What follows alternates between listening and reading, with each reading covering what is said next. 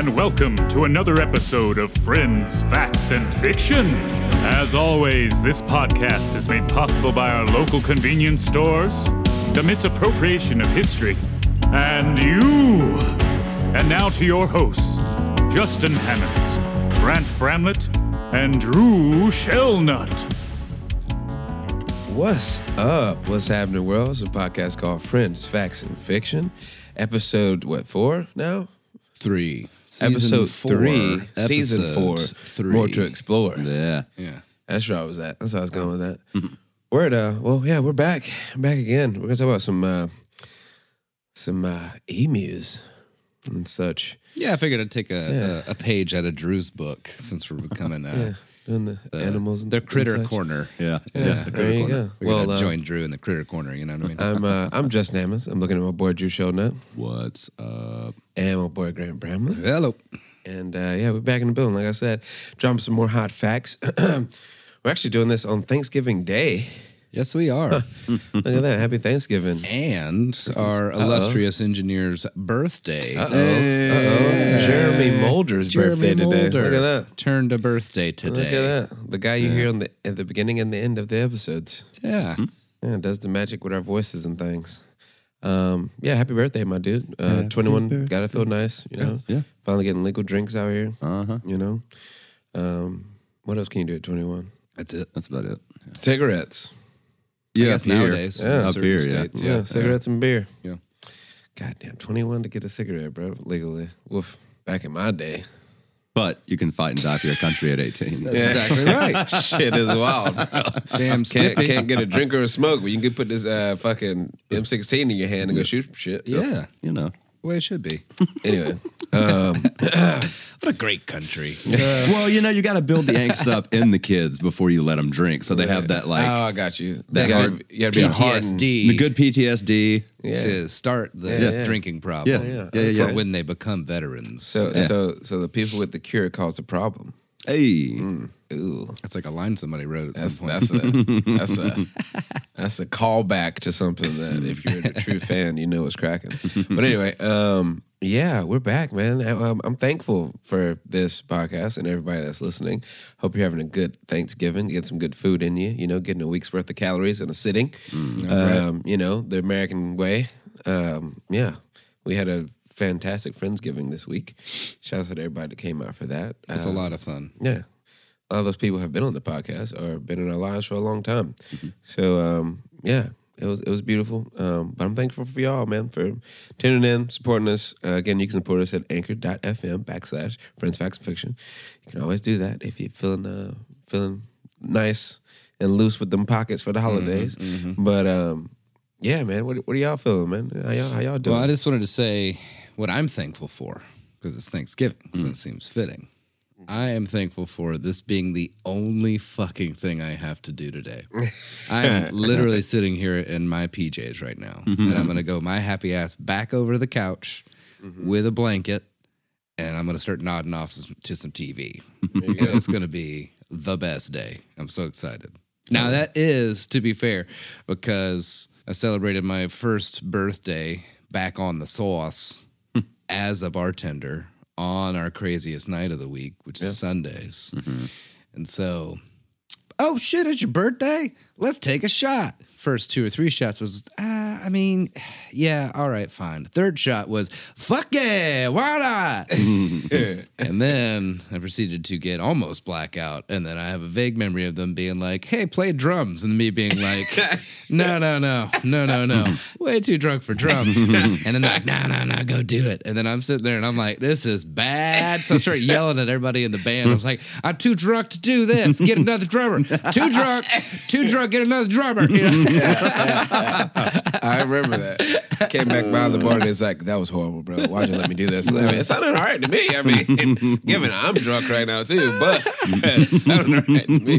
then a vague memory of uh, cake got brought out, which is very sweet. Blew the candles, people cheered, And then a slightly more vague memory of I'm pretty sure somebody just like grabbed a handful of the cake and then fed it to me. yeah, that happened, and uh, Angel just like face dove in it and just bit a piece of it off. okay, weird. Nice. Yeah, so That's Nice. dope. yeah, it got it got, Everybody. got a little sideways. I don't know what it was. People started gnawing on the cake, like just facing the cake. everybody like, turned the fuck up. Word, second 2019 vibes. Maybe it was like the oh shit, the MVP of the drinking club took a year off and he went into retirement for a year and now he's back he's on the starting lineup. Yeah. Yeah. Let's Yeah, all yeah. fucking go. You know? getting the, getting the We got a Super Bowl win in here, baby. Yeah. Oh, yeah.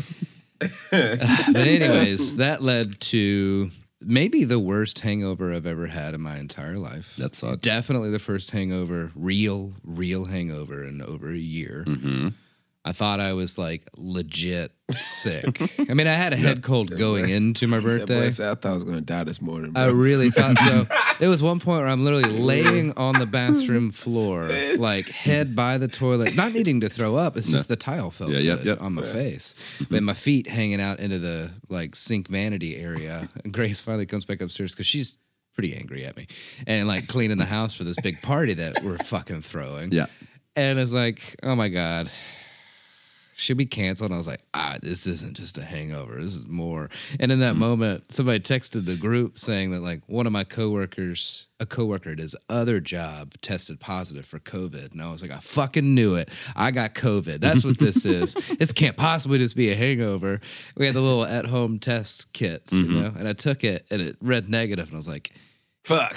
Mm-hmm. Damn it, is this just a hangover?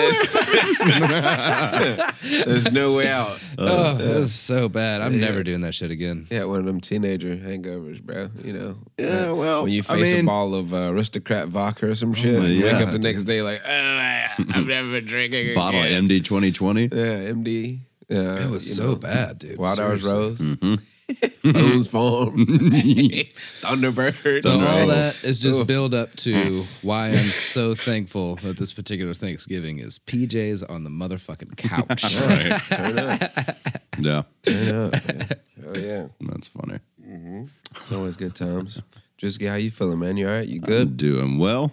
Working working some weird hours. We have a a, a weird like two week lull before Christmas parties kick back up, Mm, got you. and got uh, so they're trying to find us uh, hours, there you go. which is for weird. I mean, I don't mind the working every other day thing right now.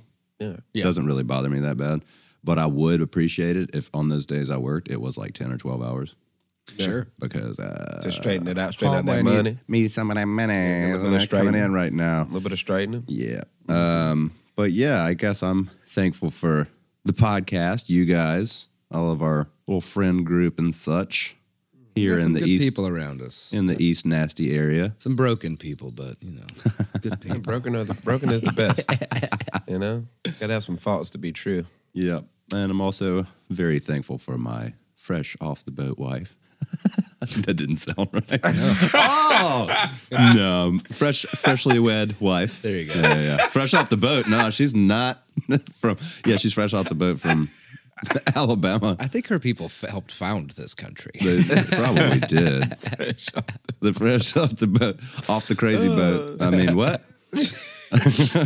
no, but yeah, and uh, New, newlywed. getting to see possible family for Christmas, but I don't know if I will or not There you go. Because Carolyn works today, and she's probably going to be working. Well, I work today anyway. Uh, but she'll probably be working Christmas too, so or at least yeah. Christmas Eve. No. And we and she talked about like, well, Christmas Eve when I get off, I get off at like nine. We can just head to Birmingham, stay with my brother, and then go to your parents for like a couple hours, and then drive back. And I'm like, that's a whole That's a lot. lot. of That's a lot for not a lot. There's a whole bunch of just, hey, all right, bye. Yeah, mhm, Yeah, we can just FaceTime. yeah. What's we, cracking? we ain't Happy get you nothing. holidays. Yeah, you know. Still, still kind of COVID out here. You know what I'm saying? Yeah. Trying to chill. It's definitely gonna be time to chill. It's gonna be getting out of 26 tonight. Tomorrow's low is Yeah. 24. So it's nice, man. It's gonna be, it's gonna be real nice. I can't wait to just go and work tonight and, and tell all these people happy. Mm. what do they Thanksgiving. expect the turnout to be like? Is there usually much of shit on Thanksgiving Day? This is a wedding rehearsal dinner. Yeah, the wedding reception or the wedding and the wedding reception is tomorrow at a different venue. Yeah. But it's obviously hosted by Who in their right fucking the mind catering is company doing us. that? on a Thanksgiving day. I don't know. I mean, great. that's fucking selfish as Yeah. fuck. It is what it is. Whatever, man. you know, make It's- them money. It's like when people in the South get married on a Saturday in the fall. Yep. You're slipping.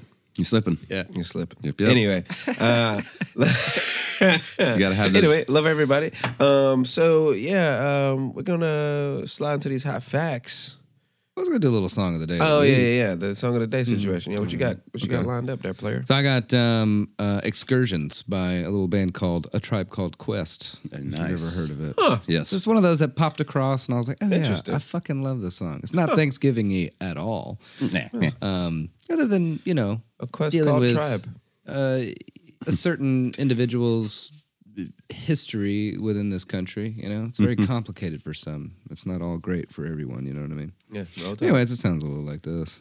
My pops used to say it reminded him of bebop. I said, Well, daddy, don't you know that things go in cycles? Way the Bobby Brown is just amping like Michael. It's all expected, things are for the looking. If you got the money, quest is for the booking. Come on, everybody, let's get with the fly mode. Still got room on the truckload of black gold. Listen to the rhyme to get a mental picture of this black man, black woman picture. Why do I say that? Cause I gotta speak the truth, man. Doing what we feel for the music is the proof. And planet on the ground, the act is so together. Bonafide strong, you need leverage to Can't go wrong with Tribe, Yeah, yeah, bro. I mean, Q- for me- Q-Tip is a perfectionist, man. a big aspect of that was like that, you know, sample of that kind of sort of like raw, gritty kind of uh, walking bass line, you know. Mm-hmm. And obviously, he's throwing that line in there about his dad saying it reminds him of bebop jazz, you know what I mean? Mm-hmm. And how, and he's saying how everything goes in cycles, you know. Mm-hmm. And I mean, you know, I don't know, it just seemed felt a little like America in a It weird all way comes back around, right? doesn't it? You know. happy, happy eating food day. This weird fucked up family we call America. Yeah, right. So true, though. Yeah. Yeah, well, roll, roll, roll tide to that. All right, so in the in the spirit of Thanksgiving, I figured I'd talk about the emu, Yeah. All right. You're damn Sweet. right. Australia's turkey. Yeah, yeah, and there's that. And there's that. Aggressive birds. God, I'd not want to meet a turkey that was raised in Australia. Jesus Christ. it's called an emu, and they're I terrifying. know. And they will they will kill you. Literally everything in Australia will kill you, by the way. Mm-hmm. All right, so check it out. the The emu is the second largest living bird by height after the ostrich, reaching up to six two, hmm. an average between sixty nine and eighty two pounds. 69. That is a big ass bird. Mm-hmm.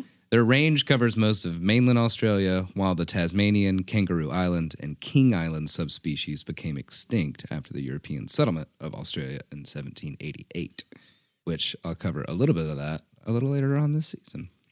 Look at that. They got uh, soft feathers, and as much of us know, are flightless. But they can travel long distances, and when necessary, can sprint at 31 miles per hour. Jesus. Damn.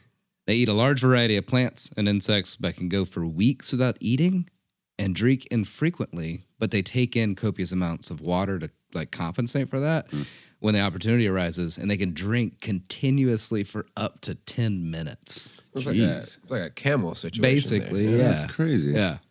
So fucking season for emus is in May and June. And the ladies are the ones that fight amongst each other for a mate, even though they can mate several times and lay slev- several clutches of eggs in a season. Sounding a lot like human dudes to me, right? These lady emus. Uh, they're also larger than males and have a noticeably larger donk. Donk. The males are the ones who incubate the eggs and hardly eat or drink during the process, which is about eight weeks. And the hatchlings are reared by their fathers as well. They reach full size around six months, but they usually hang out as a family until the next fucking season comes around. now, Aussies love this bird. It's featured on their coat of arms and in some of their monies. But, uh, or, and just need to say, their vestigial wings are hilariously small by comparison to their body, usually about eight inches. But they have a And they're claw. like six two. Yeah, The birds themselves are six two. Their little bitty wings are eight inches. It's like a little right? T Rex, Yeah. like a reverse T Rex. It is, dude. and they have this huge claw at the end of their wings that's Oh, shit. developed. Since they don't fly with it, they use it to like Hook 'em. fucking hook and claw and whip those little badasses around. Uh, and something that's even funnier Fucking is that Baraka bird. they furiously flap their little wings, and we think for balance, while they're running at full speed. So if you just imagine these dudes are just like tucked in full sprint, those little guys. you know? Just stay forward, Jerry. Yeah, it's like it's like they're trying to fly. They never could get off the ground. I just love it. So they only have three toes with sharp claws that total about six inches. So their toes are almost as long as their fucking wings. That's crazy. Emus are large, powerful birds. Their legs are among the strongest of any animal and powerful enough to tear down metal fencing. Turn up, turn up. Okay. Uh, the birds are very defensive of their young, and they've been there there have been two documented cases of humans being attacked by them. So they usually leave us the hell alone, I guess, unless we're trying to fuck with our babies. Yeah. Huh. Friendly reminder that these things are supposed to be birds. The leg muscles of emus uh, contribute a similar proportion of the total body mass as do the flight muscles of flying birds, or as I like to think of as less ter- terrifying sky dinos. now, when these crazy ass ground dinos are walking, their stride is about 3.3 feet, but when they're in a full on sprint, it's almost three times as long at nine foot per stride Damn. God. so longer damn. than they are tall. That's crazy. Yeah, I mean, even one like stride when they're bro. walking is a yard. Yeah. That's uh-huh. insane. It's insane.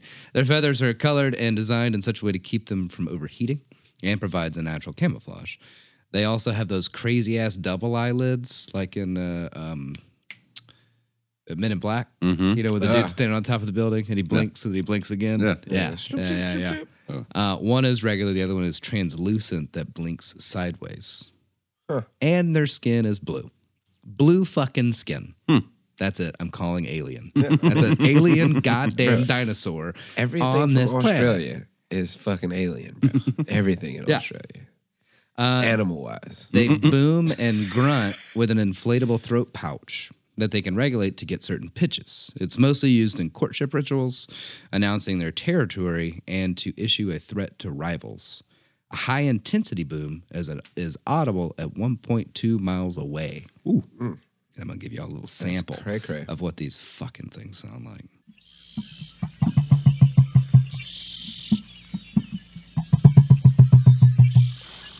Okay. That's supposed to be a bird.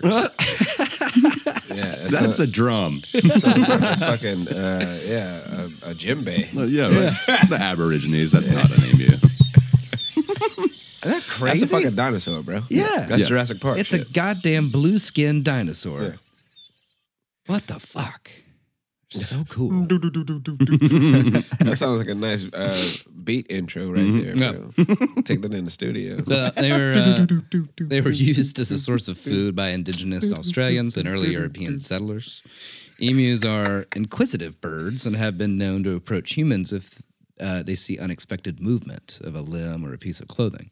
In the wild, they may follow and observe people. Aboriginal Australians used a variety of techniques to catch the birds, including spearing them while they drank at water holes, because keep in mind they just shove their head underwater Yeah. and drink for 10 minutes. Like, blah. It's like when you wake up in the morning and you got that water by Yeah. the nightstand, uh-huh. just gulp that shit. Yeah. Uh, catching them in nets and attracting them by imitating their calls or arousing their curiosity with a ball of feathers and rags dangled from a tree. Oh wow. Yeah. So they want to play. They're, uh, they're not all the way smart. Quidditch or some shit. So, yeah, yeah. it's like a cat toy. Um, they've also used uh, the pituri thornapple or other some other similar poisonous plant to contaminate a water hole. After which, disoriented the emus were easier to catch. they would poison the water hole, and it didn't kill them. It just made them a little loopy for They're a just second. drunk. Yeah. Let's give them a little drugs. And like, okay, cool. Now we can corral this motherfucker. making them easier to catch. Not easy to catch, No, but easy, easier. easier. Uh, another stratagem was for the hunter to use uh, a skin as design uh, as a disguise. Sorry, um, and the birds could be lured into a camouflaged pit trap using rags or imitation calls. Aboriginal Australians only killed emus out of necessity and frowned on anyone who hunted them for any other reason. Like the Europeans.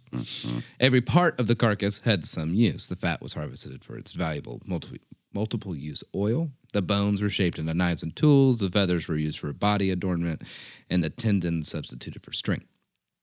The early European settlers killed emus to provide food and used their fat for fueling lamps. They also tried to prevent them from interfering with farming or invading settlements in search of water during a drought. So these motherfuckers like the American bison. Pretty much, yeah. Mm-hmm. and that, I mean, seriously, mm-hmm. like It's very fucking similar wild, bro. approach. Yeah, very, very similar approach. That's crazy. So why am I talking about these cool, slightly terrifying, inquisitive, and alien as hell ground dinos? Well, here we go. In the years following World War One, the Australian government struggled to find things for their veterans to do upon returning home. From 1915, a soldier settlement scheme began to be rolled out across all states, and eventually it saw 5,030 ex soldiers given plots of land, which they were to convert into working farms, primarily to cultivate wheat and sheep.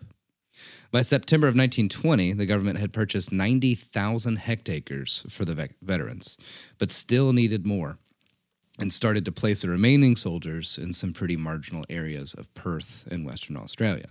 This made things tough because setting up a prosperous farm with little to no experience in a good area is no small feat, let alone an area where the land is barely usable. Then the America's uh, economy tanks and the crops in the Midwest fall of uh, fail of America, and a massive drought followed by the Dust Bowl caused us Americans to place tariffs on our imports. All of this causes the onset of the Great Depression in 1929. Now, back in Australia, these veteran turned farmers were encouraged to increase their wheat crops. But since Australia relied heavily on exports of goods and produce, with the government promising and failing to deliver assistance in the form of subsidies. In spite of the recommendations and the promised subsidies, wheat prices continued to fall, and by October 1932, matters were becoming intense, with the farmers preparing to harvest the season's crop while simultaneously threatening to refuse to deliver the wheat. And now enter our ground dinos. the difficulties facing the farmers were increased by their arrival of as many as 20,000 emus. Jesus. Shit. Emus regularly migrate after their breeding season, heading to the coast from inland regions. With the cleared land and additional water supplies being made available for livestock by the Western Australian veteran farmers, the emus found that the cultivated lands were a good habitat, and they began to foray into farm territory. In particular, the marginal reg- uh, the marginal farming land around Chandler and Walgoolan. Wow, sorry, Walgoolan. The emus consumed and spoiled the crops, drinking all their water, as well as leaving large gra- gaps in the fences, because remember their claws can tear through mm-hmm. fencing, mm-hmm.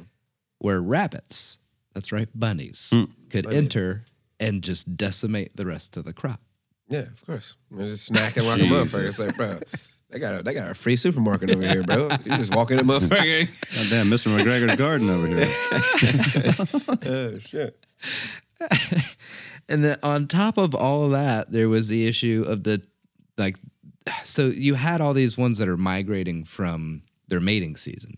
But there's another like tens of thousands of them that were living in that area mm-hmm. that the Australian government tried to give to these other veterans and they left for migration. So you had all the birds that are passing through that Yeah. are like, oh shit, water, wheat, Yeah. dope. Yeah. And then there's all the other ones that are like, okay, time to go back home, which is there. Yeah. So emus had been a protected uh, native species up until 1922, when they'd been made uh, such a nuisance of themselves uh, and on wheat farms before all of this um, that they were officially reclassified as vermin. So that takes us back to late 1932, where we have 20,000 of them wreaking havoc on the marginal wheat farms of the beleaguered veterans. And even these men, trained riflemen who felled thousands of the mighty birds, could not put a dent in their numbers. Bounties were put on their beaks, but to no avail.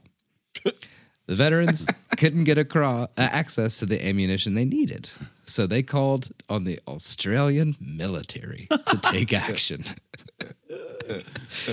Pretty ludicrous idea. Sending the army to cull 20,000 flightless giant birds. but as Murray Johnson suggests of the journal uh, in the Journal of Australian Studies, it could have been a propaganda exercise to show that the government was doing something to protect its struggling war heroes. So the farmers relayed their concerns about the birds ravaging their crops, and a deputation of ex soldiers were sent to meet with the Minister of Defense, jo- uh, Sir George Pearce. Having served in World War I, the soldier settlers were well aware of the effectiveness of machine guns, and they re- requested their deployment. The minister readily agreed, although with conditions attached. The guns were to be used by military personnel.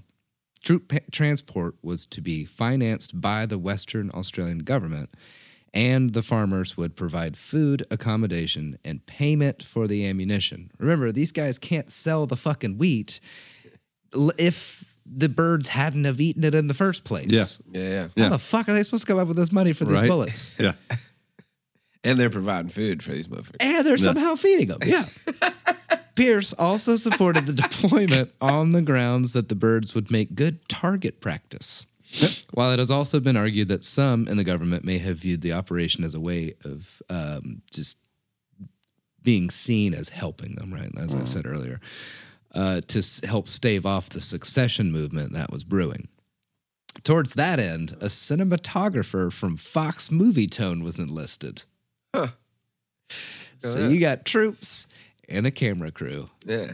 going down And emus. to fucking machine gun down a bunch of flightless birds. Jesus. Just, just make sure everybody's on the same page here.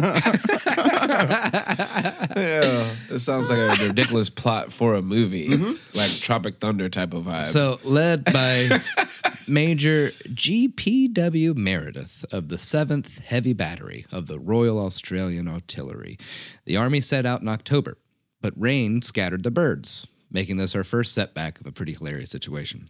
Mm-hmm. But on November 2nd, 1932, armed with two Lewis machine guns and 10,000 rounds, they were still determined to gun down a small group of 50 birds in the district of Campion.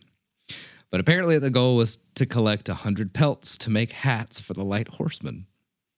No clue where the hat thing came in, and it's not mentioned anywhere else. And also, I don't know how they're going to turn a 100 bird, I mean, 50 birds into a 100 birds worth of pelts. Right. Uh, but, you know, here we they're go. pretty big birds, I guess. One is two. Still, real Two quick. one. Yeah, real quick on the Lewis machine gun. Uh, the Lewis gun or the Lewis automatic machine gun is a First World War era light machine gun. Designed privately in America but not adopted, the design was finalized and mass produced in the UK and widely used by troops of the British Empire during the war. It had a distinctive barrel cooling shroud containing a finned aluminum uh, breech to muzzle heat sink to cool the gun barrel as it fired, and a top mounted pan magazine. That's probably the most distinctive part of it. Like you could pick this machine gun up and walk with it. Yeah, had that big. Yeah, that had that huge big box on uh, there. drum on it, Yeah. basically. Yeah, that was um, a whole bunch of rounds pointing out, Yep. and so it would spiral and then fire out that way. yeah, yeah. Um, We've all seen the war movies, right? Yeah, yeah, yeah. Uh, it served until the end of the Korean War, which is kind of fucking crazy, and was widely used as an aircraft machine gun during both world wars. Almost always with the cooling shroud removed if they're up in the air, because you know, fucking flying in a plane is going to cool it off just just fine. Just a fan. The uh, the Pan magazine held 47 to 97 rounds, depending on the size of it, but it could fire up to 600 rounds per minute. Jesus. And I think they were using a uh, 303 caliber bullet, so a bigger than a 45 yeah. for reference. So they're spraying something bigger than a 45 600 times a, a lot, minute, a lot of them. two times that because they had two guns Yeah. with them at birds. At birds. birds, mind you, large birds. Flightless birds. Big That can only run in a flightless direction. Birds. They can only run in like one direction at a time. Like- anyway. so these are serious fucking guns that took a fair amount of training to effectively operate. I just wanted to paint the picture that although the story is hysterical, that they brought some real firepower, especially in the 30s. Yeah. you know what I mean? I mean, it's fucking state of the art shit Yeah. back in the 30s, bro. Anyways, back to the war. the Great Emu War. Mm-hmm. The army moved in formation behind the birds, and the birds answered their organized assault with inspired chaos, scattering themselves in all directions to minimize the casualties. As the birds were out of range for the guns, the machine guns, the local settlers attempt to herd the emus into an ambush, but they split into even smaller groups, making it even more difficult. A second round of gunfire was able to kill, quote, who has a good Australian accent, by the way? Anybody know about it? Why? My sinuses are all fucked up. A number. There you go. Of birds. A La- number. later the same day, a small flock of uh, was encountered, and Perhaps a I can't do shit. Perhaps a dozen. Perhaps a dozen. birds were killed. But despite their best efforts, says Johnson's, the first blood in the bizarre emu war has thus been drawn by the Australian army. It was game on. they wanted to get 100. They encountered 50 birds. They maybe killed 12. They get 12 with two 10,000 round light machine guns. That's crazy. man. Oh, man. Man. Two days later, the emus had their revenge. Concealed gunners sighted a thousand emus nearby and established an ambush near a local dam. They waited patiently for them to make their way over. At point blank range, says Johnson, the soldiers opened fire, felling maybe 10 to 12 emus, which I'm starting to think they're just making that number up. Yep. But then the machine gun jammed. So Oh, the, shit. the the emus scattered once again, and no more birds were sighted that day. Damn. It's fucking wild, bro. And you know, back thousand then, like, you know, if, if an emu can run uh, 31 miles an hour, that's faster than most of the motorized vehicles, especially that the military had Yeah. at that point. Like tanks or In the anything like 30s, that would just yeah. be like, Yeah. In the days that followed, Meredith chose to move further south where the birds were reported to be fairly tame. But there was only limited success in spite of his efforts. The media had a field day, quoting one of the recruits as saying, The emus have proved that they are not so stupid as they are usually considered to be. Each mob has its leader, always an enormous black plumed bird standing fully six feet high, who keeps watch while his fellow, fellows busy themselves with the wheat. At the first suspicious sign, he gives the signal, and dozens of heads stretch up out of the crop. A few birds will take fright, starting a headlong stampede for the scrub, the leader always remaining until his followers have reached safety. wow. So they have units. They have like Yeah. hierarchy and shit. Yeah. Yeah. They're like raptors, bro. Yes, they are, for real. Fucking velociraptors. Uh-huh. At one stage, Meredith even went so far as to mount one of the guns on a truck, Drew. Uh-huh. A move that proved to be ineffective, as the truck was unable to gain on the birds. and the ride was so rough that the gunner was unable to fire any shots. And this plan officially came to an end when a bird's head got stuck in the steering wheel of the truck. Oh, wow. Or, as another report claims, uh, this is a quote from another report that's similar but What different. This is definitely the same instance. A lone victim rendered himself a nuisance all the way to the end, his corpse getting tangled up in the vehicle's steering equipment, which caused it to veer off and destroy half a length of somebody's fence. Wow. Holy shit. which the fence is there to keep the rabbits out, by the way. So, so you got so you got a, a kamikaze That's what I was about to say. Kamikaze fucking emu. It's emus. like wherever I got us, dog. Trust me. uh, murked. Risking my life for this shit, B. So That's by, wild. Holy shit. By November 8th, just six days after the first engagement, 2,500 rounds of ammunition had been fired, which is a quarter of the allotted total.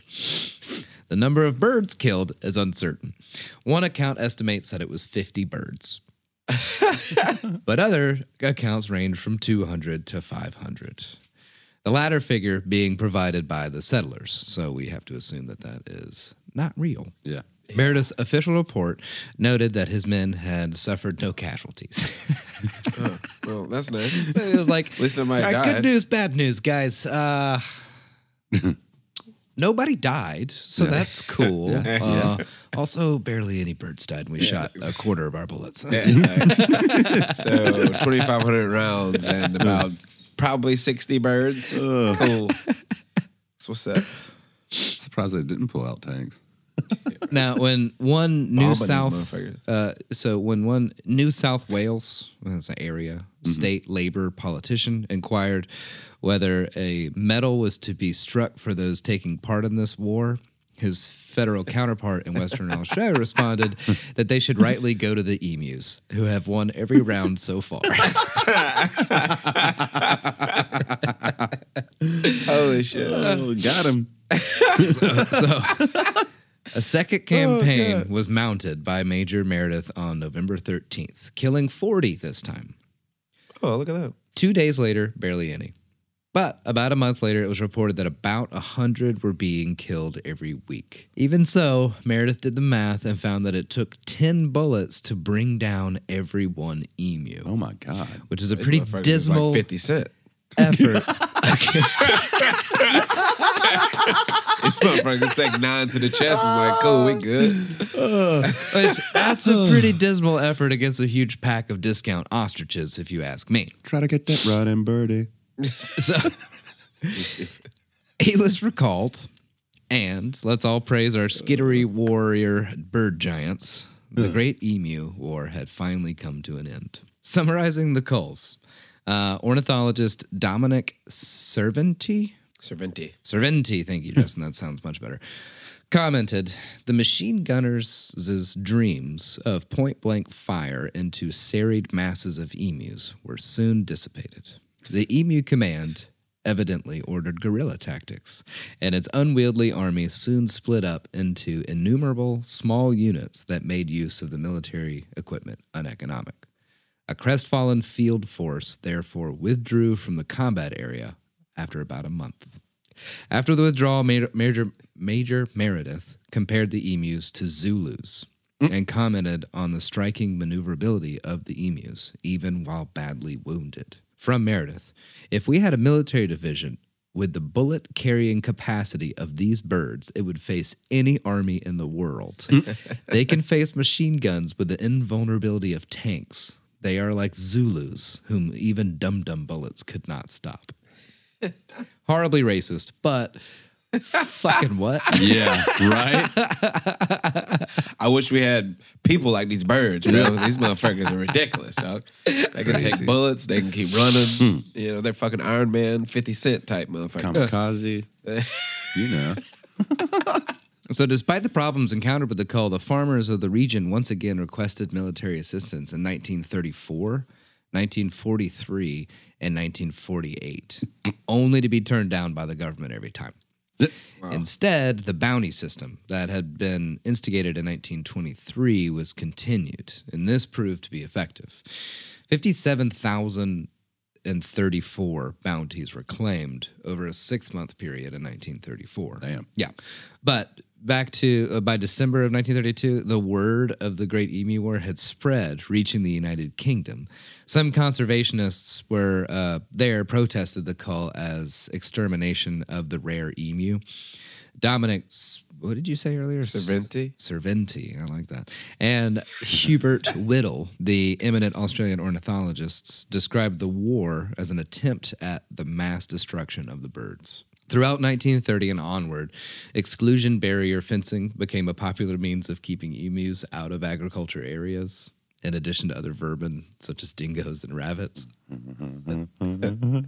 I just want to take a brief moment to just really paint a picture here. they sent a bunch of people to the an area and they were like grow wheat and sell it. And they're like we don't know how. And then all of a sudden these birds come in and they're like we gotta shoot them with machine guns because that's what we know how to do. And it's like, oh, fit.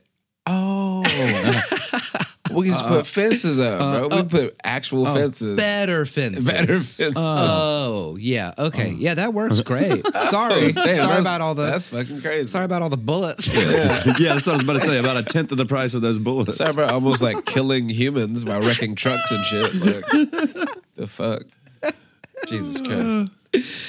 Oh my god! In November of 1950, Hugh Leslie raised the issues of emus in federal parliament and urged Army Minister Josiah Francis to uh, release a quantity of 303 ammunition from the army for the use for the use of the farmers. The minister approved the release of 500,000 rounds of ammunition. So they figured out 20 years ago better fences works. Yeah. But in 1950, they were like, nah, we need more bullets. We need bullets. We need to mm. fuck them up again, bro. It's like somebody got bored and was like, bro, you know what? We gonna shoot these damn birds again. If we should do that shit. I mean, My fucking uncle was telling me about this crazy year where we just went out and shot a bunch of birds. let's just do that shit again, bro. We got Still- nothing else going on right now. You know? boring out here, you know. so check this shit out. In in 2019, a musical adaptation of the story was workshopped in Melbourne by a play by playwright Simeon. Oof. I know. Uh, Yalilogulu? yeah, sure. Yalilogulu. Um, obviously he's native Yeah, to yeah. the area, and composer James Court.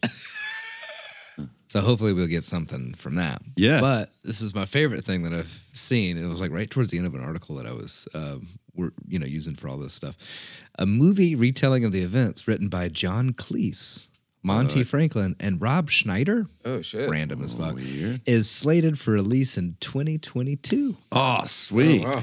I cannot fucking wait for this shit. Right? And I'm also really curious how they're going to turn this into a full length movie. I found like maybe four articles, and they were all less than like four pages. I don't know, man. I- the I had to- imagination can run wild, but this. Well, well, I mean, uh, yeah. and I hope so much that they'll recover some old Fox Movietone footage from this shit because I couldn't find Yeah. anything on that. So be that's great. locked up somewhere. But I think if they've got movie money, they can unlock that. They need to have footage. John Cleese as one of the like emu battalion leaders too. I think he will be. Yeah. I, I like, I bet he'll be fucking Meredith in this story. You Oh, yeah. G.W. Meredith, whatever mm. the guy's name was. Yeah. that would be pretty funny. I picture them uh, with the actual raw footage.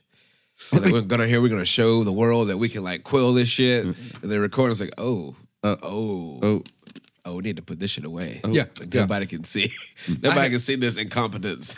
I bet you more money than I shit. have. There's so many moments where they're like, "Yeah, yeah, yeah, yeah, yeah, yeah, yeah, yeah, yeah." Did you get one? No. Fucking cut, cut, cut, cut, cut. cut. cut. No moving And pictures the- of this shit. And then they're oh, like, all right, I got a great idea. Let's put the machine gun on a truck. Yeah. And then it's just like into a fence. And then they're like, I said fucking cut. I'm not making a fucking 1990s found footage horror movie. Or it's literally like some Tropic Thunder shit, like a movie about making a movie That is that goes horribly wrong. You know, like Jesus Christ. Hopefully they take that take on it. That'd be great. God almighty. Like if they're the film crew, But I'm legit so excited. If this movie comes out, I'm fucking going to the theater for that. Right? shit. yeah, yeah, for sure. That'd be for sure. fantastic. That's fucking hilarious, man. Well, the fucking Great Emu War That's it. the thirties. That's my take on their critter corner. What do you think, Drew? It was great.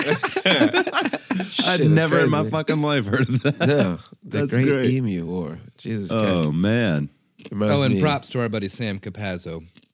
He is the one who told me about this. Oh, Sam Capacity. Yeah, I was telling him way back. I was like, if you have any ideas for something that you'd like me to cover, just let me know. And he was like, oh shit, I got you this right here. Like boom. yeah, and he sent me the link to the Wikipedia page. And I got to say, this is the first time in my entire life that a Wikipedia page has made me just fucking cackle in a corner by myself. I'm just like a crazy person. Oh, that's cackling over amazing. My wife's like, "What are you doing over there?" It's like, "Read Wikipedia." and this shit is hilarious. Yeah, that's, that's wild shit, man. Well, awesome. shout, shouts out to Capacitor for that, man. And uh, you know, shouts out to y'all if y'all got anything that you'd like to hear covered on this here podcast. You can always email us at friends period facts period fiction at gmail.com. Um, don't forget that. And uh, also for next week's episode, uh, I'd say go watch The Harder They Fall Yeah. on Netflix. But anyway, um, yeah, we're gonna be back next week with some hot facts, man. Uh, And then maybe listen to mine again as a palate cleanser because I think next week's gonna be kind of dark, right? no, no, I'm, I'm. You I'm, gonna put a wait- I'm waiting on, on it? I'm waiting on. I'm waiting on the dark one. Oh, you are. I'm gonna go for. I'm gonna go for the uh, the the fourth one there. Okay. Yeah, that second one's gonna take a lot That, more. yeah, that Okay, second one's cool. a big, nice little punch in the brain there. Yeah, there. that second one's gonna take That's a, a- lot more that's a research. sad too. boy. Yeah, Yeah. it's gonna take a lot more research. I'm sure anyway, they don't want us to know about it. Yeah. I know. I don't know what anybody know, but you gotta keep. You gotta keep some chips in the bag. bro. Yeah. you know what I'm saying. Oh, I'm talking about the American government. Oh, well, that's that's not talking about it on air, man. You know, they listening. Anyway, uh, so Come at me. Actually, don't. Please don't. I was about to say, Not that this matters about anything, but I was at work earlier today and randomly yelled out booger sugar, uh, and um, YouTube music played without saying anything. Um, Casey Jones. Oh, nice. Like literally, I went booger sugar, and he went barrel, barrel, barrel, barrel, barrel, barrel, barrel, barrel, and I was like, "Did you guys just?" And they were like, "They're listening." yeah, that was- Yeah, yeah. Uh, they out here, bro. Why That's watch the funny. little Alexas and Google boxes you got in your house? I'm telling you. Uh, but anyway, uh, yeah, the Great Emu War. That shit's hilarious. Um, thank y'all for listening. Uh, we love y'all. Remember, you're beautiful. You can do anything fuck you want to in this world. Uh, I'm Justin Hammonds, and I'm saying love, love life because it's worth living, y'all.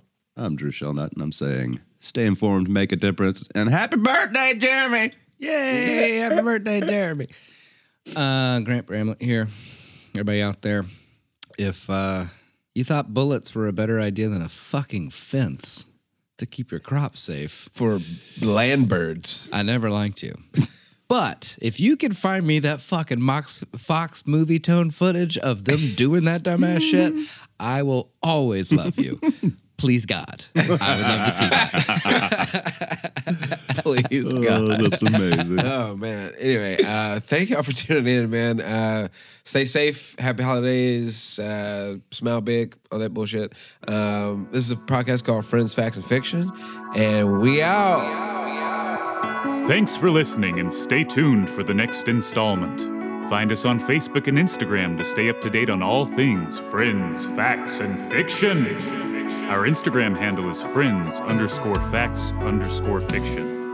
As always, please reach out to us. You can send any of your questions, praise, and fact checking to friends period facts period fiction at gmail.com. It's important to us to only propagate the truth, and we'll correct any errors we may have made. Your hosts and researchers are Justin Hammonds, Grant Bramlett, and Drew Shelnut. Our episodes are produced by Grant Bramlett. Additional producership provided by Grace Higgs. Our recording engineer is Grant Bramlett. Our editor, mix, and mastering audio engineer is Jeremy Mulder. Lighting design is provided by Justin Hammonds. Our office assistants are Gully and Bull. Our research assistants are Under and Paid. Our current interns are Lost and Questionable. Our personal drivers are Titleist and Tired. And our resident pooches are Pack and Jolene. The Devil Child. This has been a production of Friends, Facts, and Fiction.